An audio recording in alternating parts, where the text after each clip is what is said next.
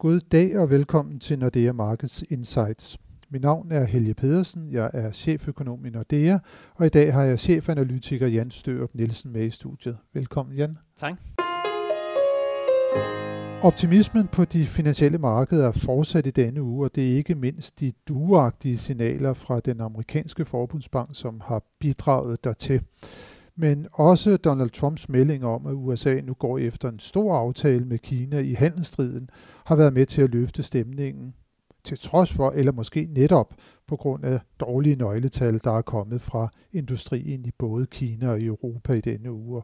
Og det kan man jo sige, det måske er noget af det, der er med til at øge i hvert fald kinesernes forhandlingsvillighed i øh, tvisten med USA. Men øh, Jan, øh, vi er jo også selv kommet på banen med en ny økonomisk prognose i denne her uge, og der har vi nedjusteret forventningerne til den internationale økonomi ret betragteligt. Vi ser nu en vækst i verdensøkonomien på bare 3,3 procent øh, i år. Det er noget lavere end hvad vi forventede i september, hvor vi lå op omkring 3,6 procent for, for verdensvæksten.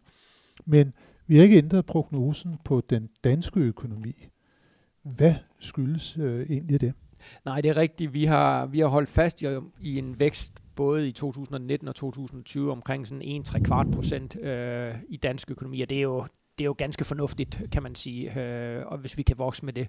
Og den primære grund til, at vi er sådan forholdsvis positive på dansk økonomi, jamen det er den indlandske del. Det vil sige, det er husholdningerne. Når vi kigger på husholdningerne, så er der rigtig store reserver øh, i husholdningerne. Husholdningerne er, er meget, meget velkonsolideret, og hvis vi sammenligner med situationen i 2006-2007, jamen, så er det jo en helt anden verden, som husholdningerne har i dag i forhold til dengang. Så, så det private forbrug vil med meget stor sandsynlighed komme til at vokse med omkring et par procent om året, øh, og det er jo i hvert fald en vigtig øh, øh, driver for dansk økonomi. Øh, virksomheden, vi kan også se virksomhedens investeringsaktiviteter tiltagende, også på grund af den situation, vi har på arbejdsmarkedet med, at øh, i hvert fald for nogle virksomheder, det bliver sværere at, at finde de rigtige folk, så det gør, at, at incitamentet til at, at investere er også blevet større. Så den her kombination af højere privatforbrug, flere investeringer, det gør altså, at vi kan tillade os at være, være forholdsvis positive på dansk økonomi. Men man kan sige, hvis nu den internationale økonomi går ned i tempo, og der er nogle af virksomhederne, der så tænker, jamen nu bliver vores afsætningsmuligheder på de globale markeder, nu bliver de forværret. Kan mm. det ikke være med til så at påvirke deres beslutninger omkring netop fremtidige investeringer? Jo, helt sikkert. Øhm men man kan også sige, det, det gode ved, ved dansk økonomi, det er også, hvis vi kigger på de, de varer, som vi eksporterer, jamen så er de ikke så afhængige af, af konjunkturerne globalt set. Det er for eksempel medicin, øh, eksporten af medicin er jo ekstremt stor i Danmark. Vindmølleindustrien har også eksporteret også rigtig, rigtig, for rigtig mange milliarder. Og man kan sige, både vindmøller og medicin er jo ikke så afhængige af, hvis, hvis den globale økonomi går en smule ned i tempo. Men det er jo rigtigt, altså der er jo hele den der psykologiske faktor, som du nævner, og det er klart, den, den kan komme uh, også til at påvirke dansk økonomi negativt. Nu nævner du medicin og vindmøller, men vi har jo også en kæmpe eksport af landbrugsvarer. Ja. Og det er jo heller ikke noget, der sådan svinger så meget, kan man sige, efterspørgselen efter. Fødevarer svinger ikke så meget med konjunkturerne. Er vi måske mere udsat der for det, der kommer til at ske omkring, øh, omkring Brexit? Ja, det er jo i hvert fald en af de ting, som, øh, som vi holder meget nøje øje med, og som kan øh, blive en grim overraskelse, øh, når vi kommer ind i 2000, eller længere ind i 2019. Vores hovedscenarie bygger jo stadigvæk på, at man finder en mindelig løsning mellem EU og, og Storbritannien. Og den vej rundt, at vi ikke får det her øh, kæmpe øh, negativ chok på, på dansk eksport. Men det er klart, hvis det, hvis det ender med et hårdt Brexit, og at øh, ja, at der ikke kommer nogen aftale, jamen, så er det bestemt noget, der vil kunne ramme dansk økonomi, og ikke mindst øh, landbrugs, øh, landbrugssektoren, som jo i forvejen er hårdt ramt med den tørkesituation, vi havde øh, sidste sommer. Der er det klart, der vil det være virkelig et hårdt slag, hvis der kommer et hårdt Brexit den her gang.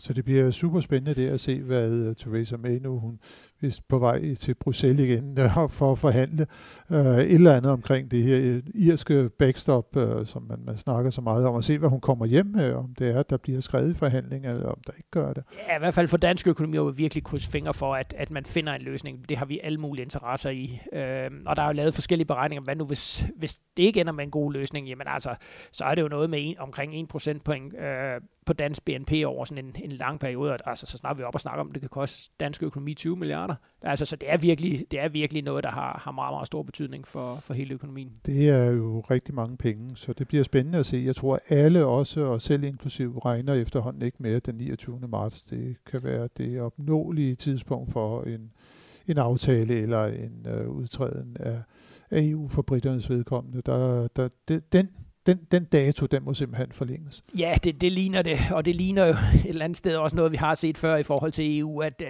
at de her tidsplaner, man har, jamen, de bliver strukket absolut til den, til den yderste grænse, og, og med meget stor sandsynlighed, så bliver den også forlænget den her gang. Så dramaet om Brexit, det kommer til at, at fortsætte i en rumtid endnu.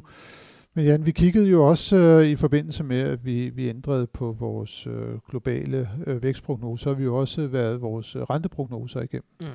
Og der er jo også øh, sket lidt på den front. Vi har valgt at sige, at ECB kommer ikke til at gå helt så, så kraftigt til værk, som, som hidtil øh, forventet. Hvad kommer det til at betyde for Nationalbanken og for de danske renter?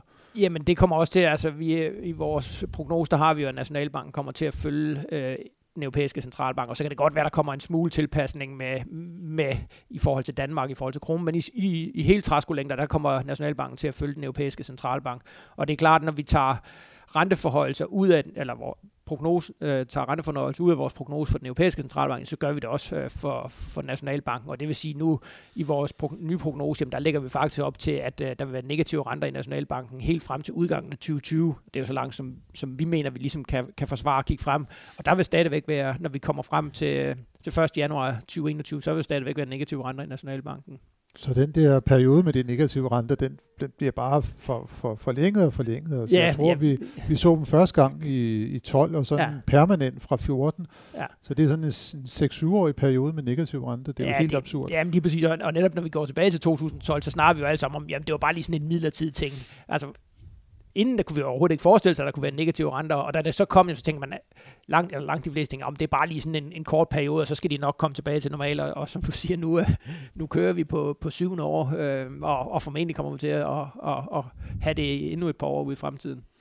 Ja, og det er helt afgørende for, for ECB, og hvad de kommer til at gøre, det er jo, hvordan inflationen kommer til at udvikle sig. Og der har vi faktisk lige inden vi gik ind i studiet her, der har vi så fået tal for for, hvordan inflationen udviklede sig i euroområdet i januar måned, og der kom øh, den ud på 1,4 procent, hvis vi ser sådan på det overordnede øh, inflationsbillede af kerneinflationen, hvor det er, at vi renser blandt andet fødevare og energi ud. Øh, den kom helt kom, kom ud på blot 1,1 procent. Det var sådan en lidt op øh, i forhold til sidste måned, altså december, hvor den kom ud på 1 procent. Men der er jo langt op, kan man sige, til de her omkring 2 procent. Tæt på, men under 2 procent målsætning, som ECB har. Det er der helt bestemt, men man kan også sige, i den måde, som markedet har reageret på, de renteniveauer, vi har lige nu, både de korte og de lange danske renter, er jo presset ekstremt langt ned. Altså de lange danske renter har jo ikke været lavere siden siden vi ramte den absolute bund der i to, tilbage i 2016. Så man kan sige, at der er også rigtig, rigtig meget negativt indpriset på de finansielle markeder.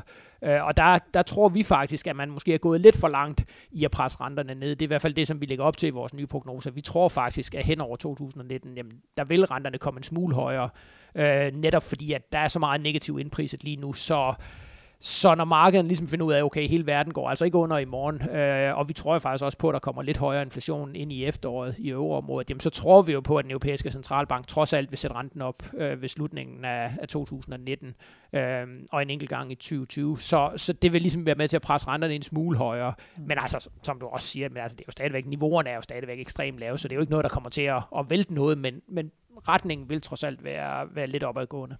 Så sådan lige for, for fejnsmækkerne, hvis man følger med i, hvordan at den 10-årige danske statsrente den øh, ligger, så kom der sådan et hop, i hvert fald i det, der er benchmark-renten mm. her. Øh, det så sådan lidt mærkeligt ud, men hvad skyldes det egentlig? Ja, men det er rigtigt. Vi så lige, at den 10-årige statsrente herhjemme, øh, det der, der, der ligesom den officielle rente, at den hoppede med, med næsten 30 basispunkter, men det var fordi Nationalbanken, de har øh, forskellige benchmark-obligationer, øh, og den nye 10-årige danske benchmark-obligation, den der udløber i øh, 2029, den den introducerede man her i starten af året, og, og derfor er den nu blevet en benchmark. Så det er bare fordi, den har lidt længere løbetid, at renten er en smule og, højere. Og den gamle, den udløb i? 27. Okay. Så det er to år ja. at længere, og derfor er renten en smule højere på, på den, der udløber i 29, end den, der udløber i 27, og derfor får du det her hop. Men der er ikke noget, der er ikke noget reelt i det. Der er ikke noget reelt Nej. i det, det er jo i hvert fald godt at vide. uh, det, der kan være noget reelt i, som du nævnte, det kan være, at Nationalbanken måske justerer lidt på renten.